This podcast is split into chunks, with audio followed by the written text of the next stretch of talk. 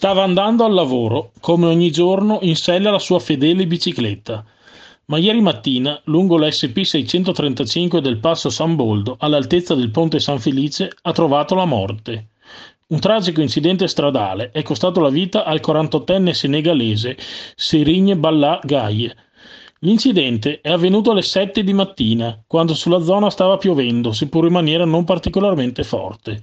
Ma potrebbe esserci stati forse proprio l'asfalto viscido e la scarsa visibilità tra le cause del sinistro mortale. Ad accertarlo e a fare luce sull'accaduto ci penseranno i rilievi della postrada di Belluno, giunta sul posto pochi minuti dopo l'incidente assieme ai vigili del fuoco e ai sanitari del SUEM 118. Agli occhi dei soccorritori la scena si è presentata subito di estrema gravità.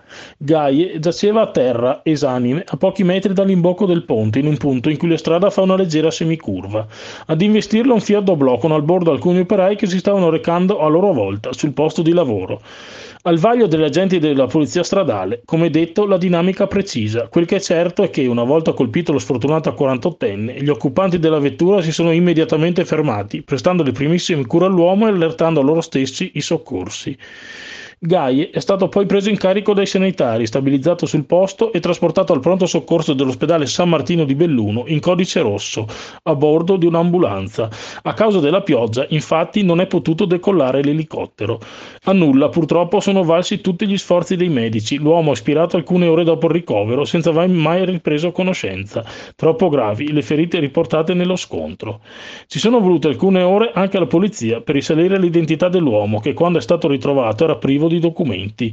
Solo dopo febbrili ricerche, nel pomeriggio gli agenti sono riusciti a dargli un nome e ad avvertire il fratello, residente a Cordignano, in provincia di Treviso.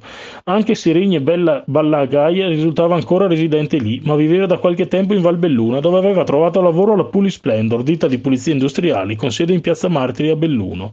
In Italia da qualche anno il 48enne qui aveva solamente il fratello, il resto della famiglia, infatti, vive tuttora in Senegal.